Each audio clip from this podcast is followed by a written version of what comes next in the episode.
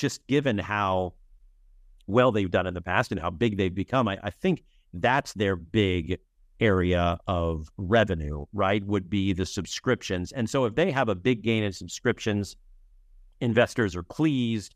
It gives them the money to go create new content, hire new people, et cetera, et cetera. That's probably more in their wheelhouse than selling ads, which they haven't been doing for very long.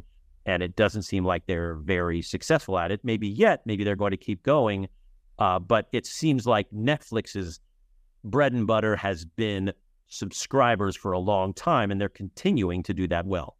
Now, how long are those new subscribers going to stick around if that Hollywood strike keeps going and there's no new content in the second half of this year? It's a good question because it can be answered two ways. No new content is bad for Hollywood, period, end of sentence. Right. Well, the but in that sentence is Netflix because it has so much content. And if everything shuts down, and this would be a rough go given how successful all of a sudden theaters and the movies have become, uh, if everything shuts down, people will actually turn to Netflix.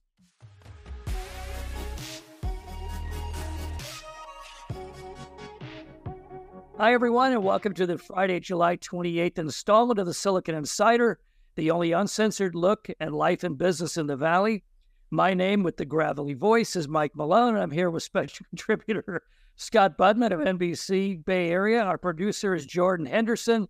Our East Coast correspondent is Bob Grove and our host is the Silicon Valley Business Journal.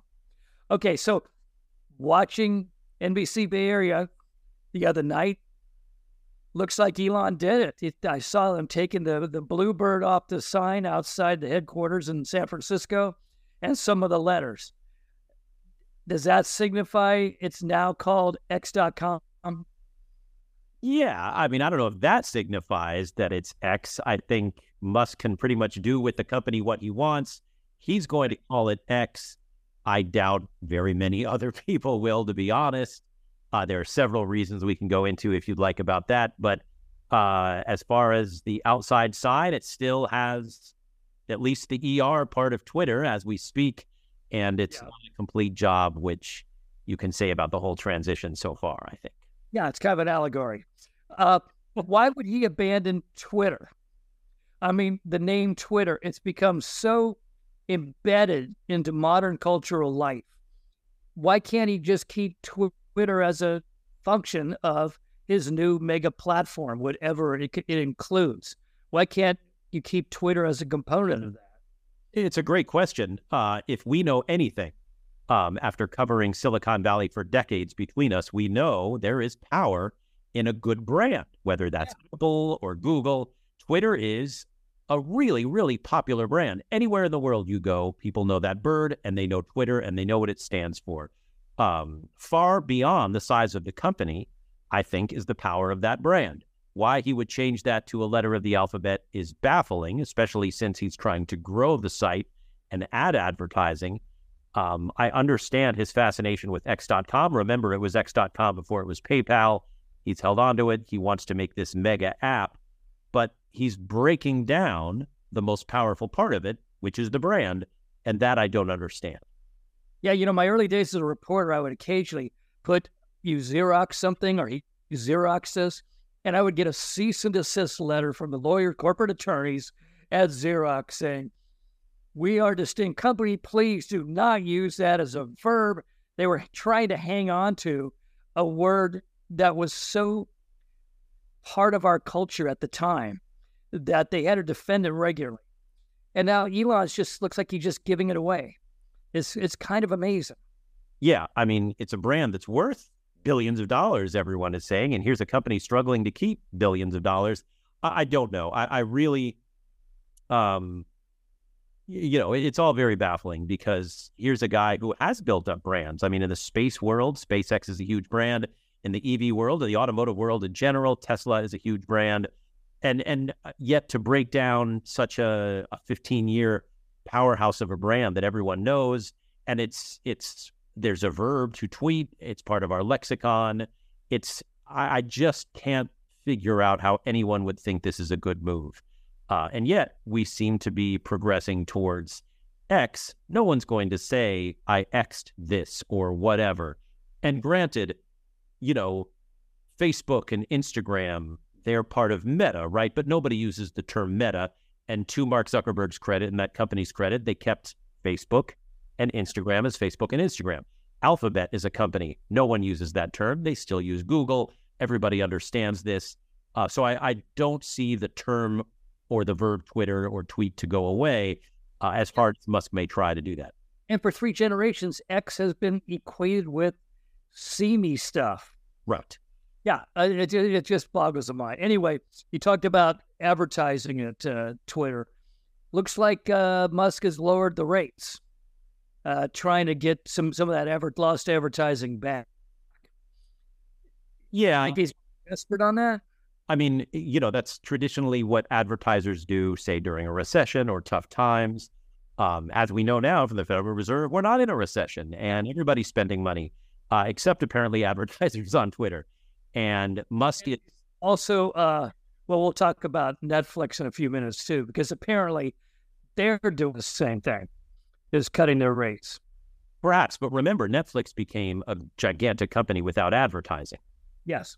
Um, they have subscriptions and they sell a ton of them. Twitter is trying to sell these $8 blue check marks, not very successfully. Musk is his own worst enemy to advertisers because we've talked about the content of Twitter going downhill advertisers don't want to be linked with that. So it's a challenge.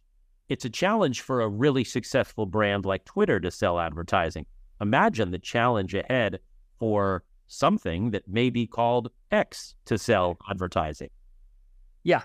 Okay. Um, one one suggestion is that uh, Twitter began to cut advertising prices in response to the potential threat from threads. But as we know, after that incredible initial launch uh, with amazing subscription numbers, the place has fallen like what 80% in terms of usage and or even 90%. I mean, there's even reports out of Meta that Zuckerberg barely uses it. I mean, this is this has got to be one of the biggest product user base crashes in history. I mean, just in a matter of three weeks, you they've lost most of the most of their business. How did that happen? What's wrong with Threads? I don't think they lost 90% of their business. I think the growth slowed considerably. Yeah. That makes sense for something that got to 100 million that fast. Now the growth rate is much slower because people jumped on it and then realized, well, this is kind of another Twitter. Yeah. Uh, so I think the growth slowdown makes sense. As far as a revenue advertising threat to Twitter, it's there but it's going to take some time.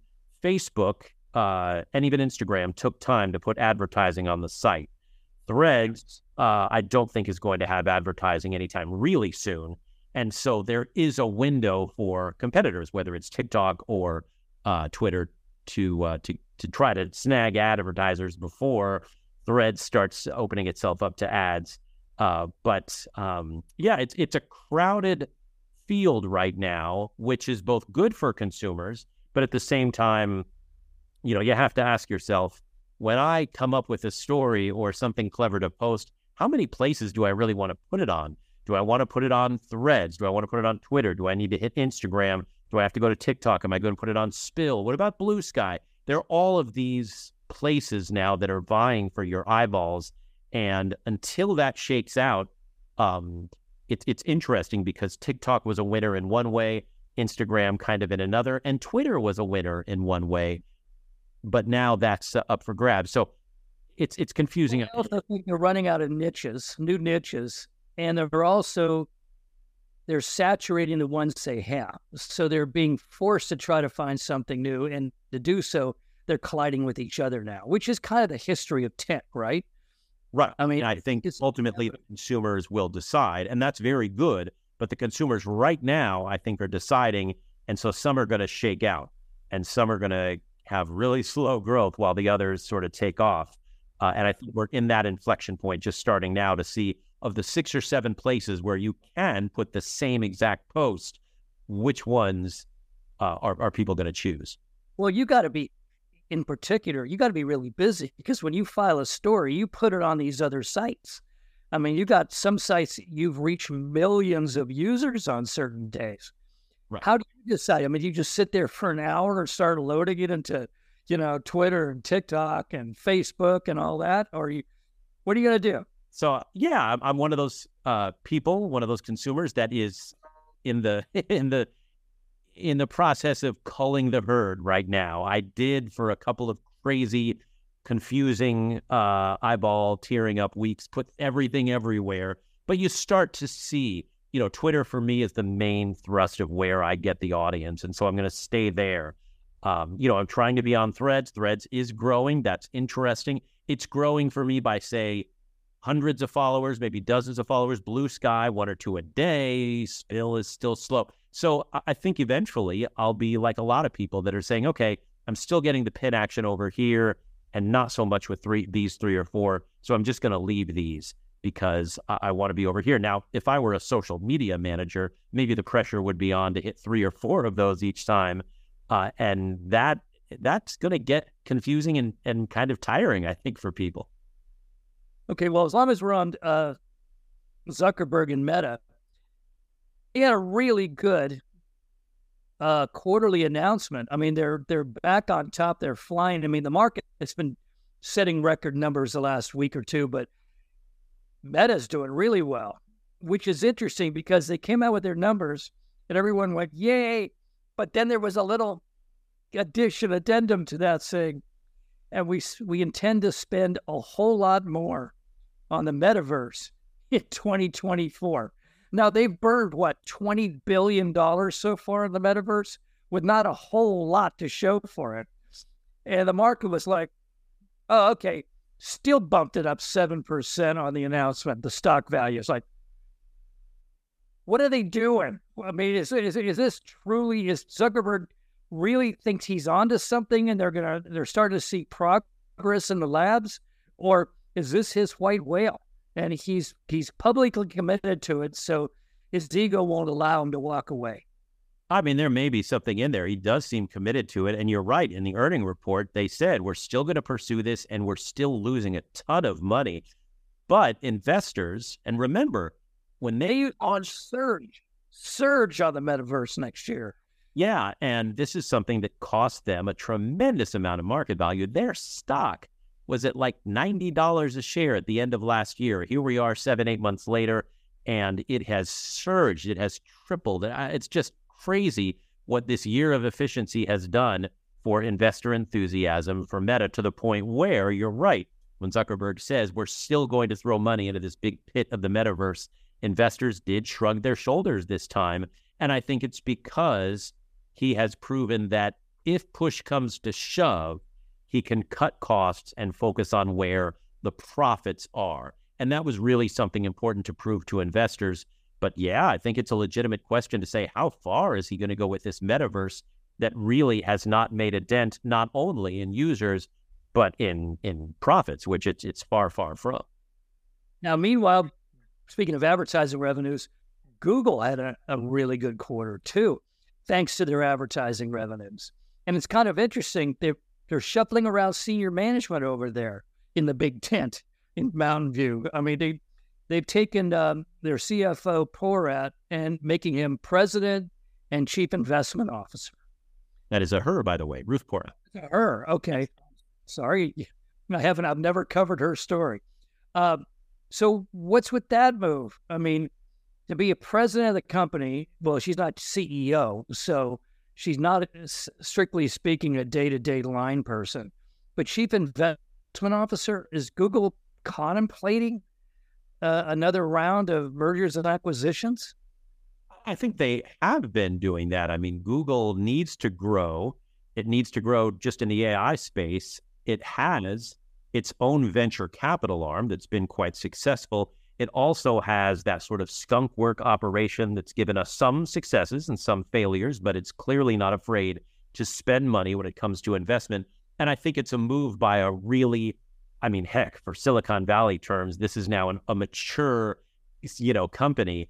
And what they do, what mature companies do, are you know either just pay out investments and coast, or say, hey, we're going to continue to invest and growth, eh, excuse me, and grow, and uh, not just pay out dividends, but we're going to uh, continue to invest and grow. And, and I think that's an important move that investors like because they're worried it's going to become one of those just sort of, you know, sit and rest on its laurel stocks during a time when it's got this really, really big vein of profit to tap into, and that's artificial intelligence.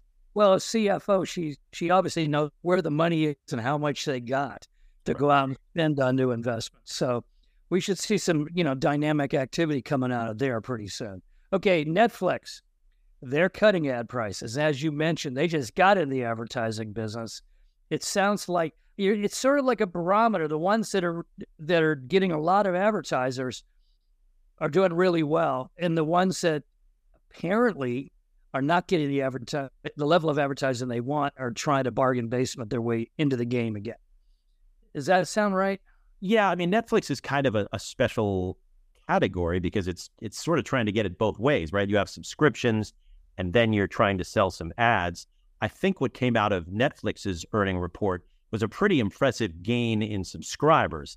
And I think just given how well they've done in the past and how big they've become, I, I think that's their big area of revenue, right? Would be the subscriptions. And so if they have a big gain in subscriptions, investors are pleased it gives them the money to go create new content, hire new people, et cetera, et cetera. That's probably more in their wheelhouse than selling ads, which they haven't been doing for very long. And it doesn't seem like they're very successful at it. Maybe yet, maybe they're going to keep going. Uh, but it seems like Netflix's bread and butter has been subscribers for a long time, and they're continuing to do that well. Now, how long are those new subscribers going to stick around if that Hollywood strike keeps going and there's no new content in the second half of this year? It's a good question because it can be answered two ways. No new content is bad for Hollywood, period, end of sentence. Right. Well, the but in that sentence is Netflix because it has so much content. And if everything shuts down, and this would be a rough go given how successful all of a sudden theaters and the movies have become, uh, if everything shuts down, people will actually turn to Netflix. Remember, Netflix really grew during the pandemic because people weren't we supposed to just stop watching cable and go out into the into the natural world and the sunshine once the lockdown ended? Yes, and we did. And boy, I mean, look at the box office weekend that has just hit. Could you imagine the bad timing of this strike if that stuff comes to a halt now that people are back in love with the theater experience and doing it as a community and having popcorn, etc. But the big winner in that, I think, would be Netflix. Okay. Well, let's see what happens. Uh, meanwhile, Microsoft's revenues, I mean, the unexpected high flyer the last few years have been Microsoft. I mean, they were an aging company. They look they were getting sclerotic, and now boom, they're taking off. Well, they finally kind of hit the ceiling and they they're flattened out. And it would have been worse, but they they're doing really well in AI. That seemed to have lifted all the boats in that, company's revenue projections.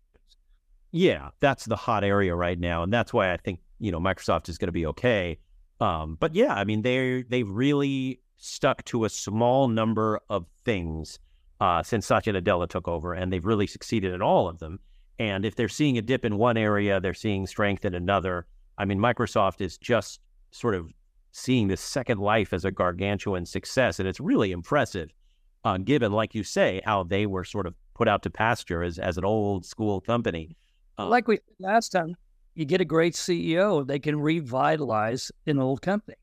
Right, and uh, and that's clearly what Nadella has done, and uh, and I think that the idea that Microsoft is saying, "Hey, look at this AI success," is going to kickstart everybody else because right now most of these AI companies are in startup mode. They're getting funded, but they're not seeing profits yet. And I think the two companies that have really proven that money can be made in this is Microsoft and Nvidia.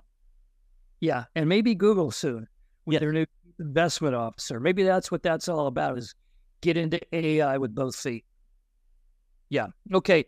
Uh, interesting piece of news came across. I didn't realize this was happening, but more than 200 school districts across the country kind of being propelled on by plaintiffs' lawyers are comp- they're filing lawsuits against social media companies, including uh, Facebook, TikTok, Snapchat, and YouTube for essentially turning students into making them discipline problems and um, creating mental health problems. They're going to try to do a massive class action suit, basically America's public schools versus America's social networks. I mean, you kind of shake your head and go, how's that going to happen? But we've seen these major class action suits over the last 20 years get very successful. If, if they're accurate, they bring out a lot of horrifying facts. If they're not accurate, it's a pretty good shakedown model. What are you, are you hearing anything about this? I mean, I haven't seen it covered a lot in the news, but apparently it's building steam. Yeah, I mean, I've I've covered this a couple of times, and the schools have a point, uh, but they're going up against largely Section 230, right? And so, are these social media sites responsible for the posts and even the conduct of those who are on the sites? You know, that's we're talking about that in January 6th and, and all that sort of thing as well.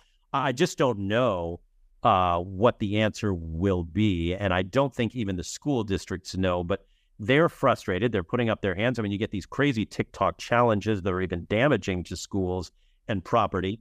And how who else would you blame if not the individuals or or even the social media sites that are passing this around?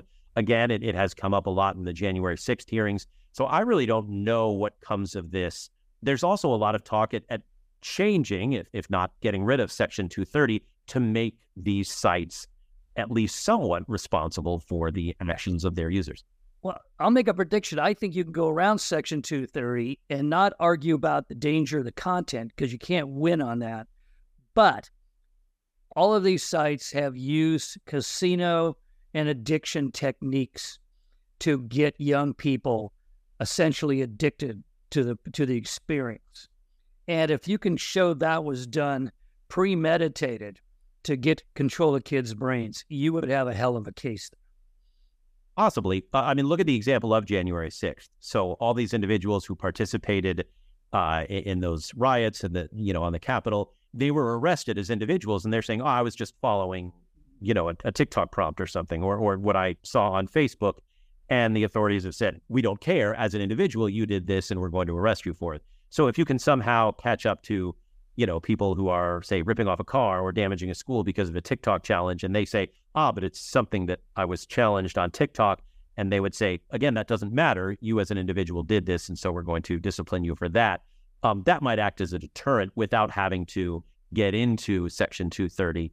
Uh, but again, I, I, I don't know where these things are legally or anything like that. I do know that the schools are very frustrated uh, because they feel they're losing um, I don't know, discipline and, and things like that because of these sites. Okay. Well, finally, as long as we're on robbing kids' brains, uh, TikTok announced it is launching an e commerce business in the US to sell Chinese made goods to kids. So now that TikTok has their, our nation's kids' souls, now they're going to go after their wallets. So, I mean, wouldn't you think TikTok might kind of pull back a little on doing this stuff? You know, unless they're getting orders from Beijing. I mean, I don't know why they would do this right now when they're the, you know, they're the the bad guys in this story in, in, in the minds of our legislators and most of the American population. Yeah, there's something to be said for hubris in the tech industry, and I know you've seen this a million times in in you know the career of a journalist here, but um, I mean TikTok now you're going to talk about commerce. I would say the same thing to Elon Musk. Now you're going to talk about turning Twitter into a bank. Are you kidding me? These are times when trust is at its all time low. And now they're saying, well, we're going to have a place to store your money. This is crazy talk. And I, I don't see it working all that well. I mean, there are payment sites uh, from PayPal to Zelle to Venmo that work uh, because they've earned trust. But when these sites are at their, if not all time low, when they're at a low point when it comes to trust, now's not the time to talk about getting our money. I'm sorry, it's just not. Yeah, they don't have enough goodwill to be able to take advantage of that goodwill to get cons- consumers to follow them. Right. And uh, you know, it's a it's a strange time, and I mean, it's it's like these companies were just batting down their hatches during the during the lockdown, and now they're cut loose, and we're just seeing just how crazy they actually are. It's going to be a very interesting rest of this year, I think. Right. I think if you study, and I have not, but if you study users of WeChat in China, which is, you know, this so-called mega app that Elon Musk is talking about, I'm guessing there's a whole lot of trust in each individual thing, the social aspect, the retail aspect, the finance aspect, but you need all of that to come together. And these sites just don't have that right now. If you're called up to Capitol Hill or if you're, you know, being criticized for giving a platform to Nazis, now's not the time to say, "Hey, let's talk commerce," because people aren't do money now. Will trust us with your with your with your pension money? Yeah, that's that's a great business. exactly. Okay, before we go, I want to send out best wishes to some of our oldest and most loyal listeners. Um, to uh, Valley Pioneers, Steve and Linda Millard. Steve, it's great to see you're doing better. Uh, to in Paris, Renaud Roquebert on the pending nuptials of his oldest daughter, and to Edith Vierick in Bandon. Uh, we will see you soon. And that's it for now, folks. You can find us on the Silicon Valley Business Journal homepage, as well as on Spotify, Anchor, Google Podcasts, Apple Podcasts, and YouTube. Have a great weekend, and we'll see you next week. Bye bye.